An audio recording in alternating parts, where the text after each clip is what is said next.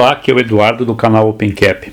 E hoje nós vamos conversar sobre o programa de parcerias da OpenCap. Após a fase 2 é, de apresentação formal e das primeiras reuniões, ou reuniões onde, uh, um, onde nós explicamos o que fazemos, a, a, empresa nos explica o que ela deseja e como ela funciona, uh, a gente entra na fase 3, formalização.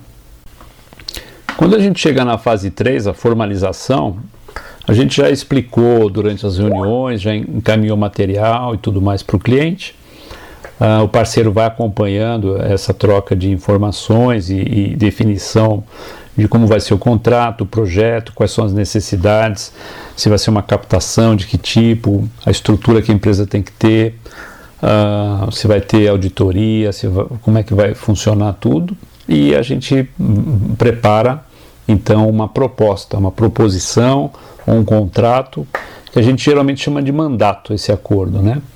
É um mandato de negociação porque geralmente nós vamos apresentar essa empresa uma vez ela preparada, né? E apresentável, né? Com as apresentações, toda a documentação já devidamente reunida, tal, para os investidores ou para os potenciais investidores, fundos ah, e, e aqueles que tiverem interesse na captação, nos aportes privados, né?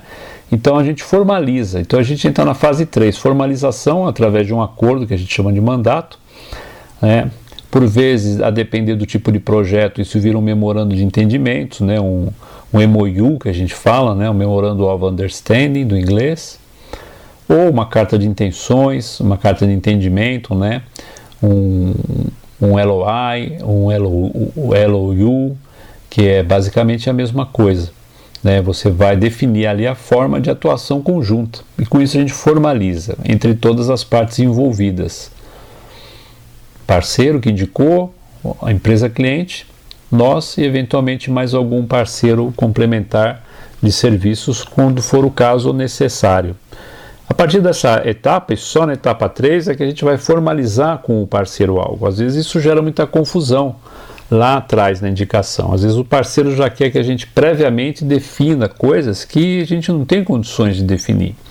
Imagina que alguém chegue e fala, ah, eu vou te apresentar um cliente, eu queria saber quanto eu vou ganhar, como é que vai ser. Eu falei, boa, não sei.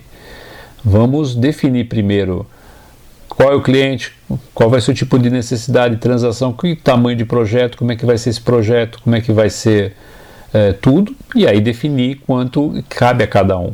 Então, só aqui na fase 3, a formalização, é que a gente vai ter todas as informações transparentes entre todo mundo envolvido e que o parceiro vai então formalizar também quanto ele vai ganhar e vai receber com relação aí a essa indicação. Por mais que a gente tenha uma política de parceria e de comissionamento da indicação, é, essa indicação esse, é um percentual que depende do projeto. E esse projeto só fica claramente definido quando a gente chega aqui, na fase 3, de formação dessa operação ou dessa companhia.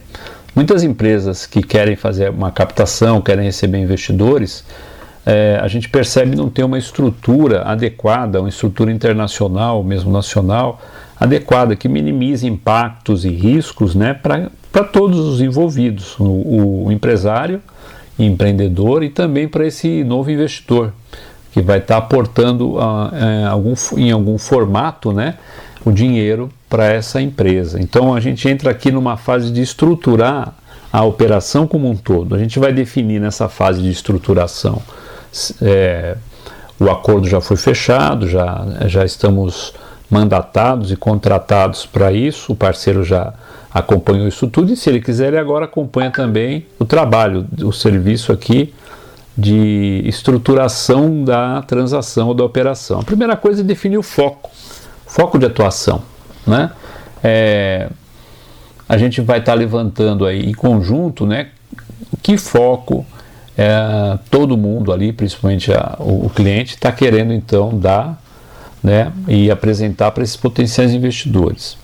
A gente também vai definir os interesses de lado a lado do tipo da operação. É uma transação que vai envolver o quê? É, debt, que a gente chama, que é um empréstimo, né? vai envolver um equity, um private placement, colocação privada, né?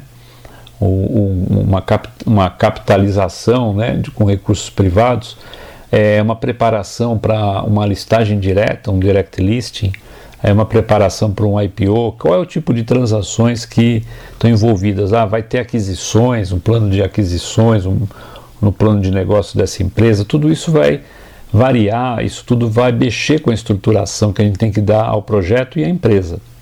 Isso vai ser definido nessa fase 4.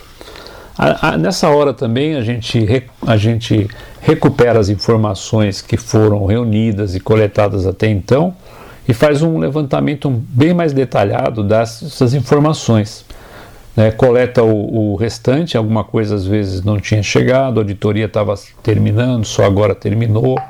Vários aspectos assim vão sendo reunidos e detalhados agora, na fase de estruturação.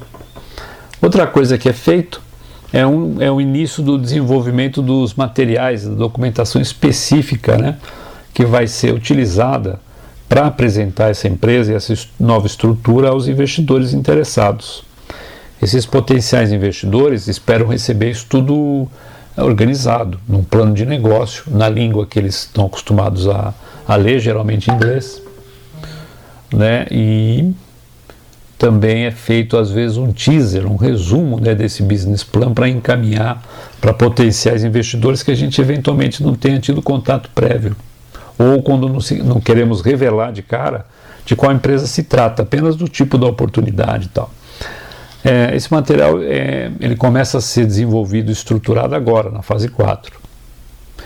Uma vez isso tudo reunido e feito, a gente tenta fechar esse assunto, fechar a fase 4 com uma apresentação interna de tudo que for é, definido, todas as definições que estão sendo feitas para quando a gente iniciar e, e terminar né, toda essa elaboração e todo esse material, a gente não, não ter muito retrabalho. E assim a gente encerra a fase 4 de estruturação. Espero que o podcast tenha sido útil, que você tenha gostado. E já convido para você nos acompanhar aqui no canal no nosso site www.opencapg.com e fica um abraço do Eduardo. Até o próximo.